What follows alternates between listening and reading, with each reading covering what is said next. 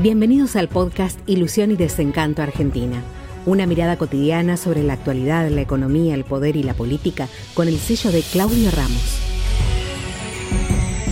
Doctor eh, Alberto Fernández, que lo corra Dualde. Un desastre como Dualde. Vacunó él, su chofer, sus hijas. Ellos se vacunaron todos. Los médicos, las enfermeras, no. Tipo que fue un fracaso total y lo corre diciéndole, ¿y usted qué hace? En lugar de plantarse y reaccionar, ¿qué se queda callado.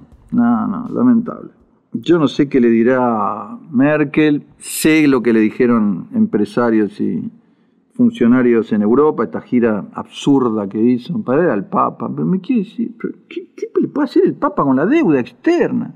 No, porque Georgieva es católica, o Biden es católica, pero Biden, ¿qué? ¿Usted cree que van a hacer variar la exigencia de deuda? No, bueno un disparate.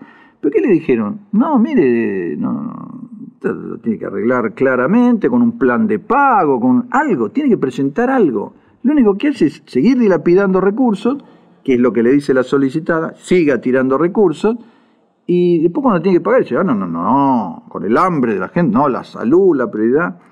No es así, hombre. Tiran miles de dólares en empresas inviables, eh, públicas, ¿no? Eh, empleo público excesivo total planes y subsidio a mansalva y después pretenden no pagar la, deuda. Esto no funciona así, no va a funcionar así. Miren los números de Argentina.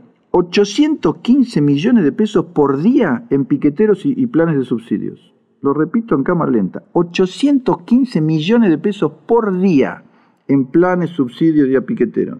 90 mil millones de pesos por mes en intereses del ELIX. Antes eran LEVAX, antes eran LETES, digamos, el dinero que la gente pone en los bancos, como los bancos no hay crédito, no se lo dan a nadie, se lo toma el Estado a un interés 38-40%, para nada, no quiero usar la palabra vulgar, vamos a decir para nada, 90, 100 mil millones de pesos por mes, esto es un billón y pico de pesos por año, es una locura.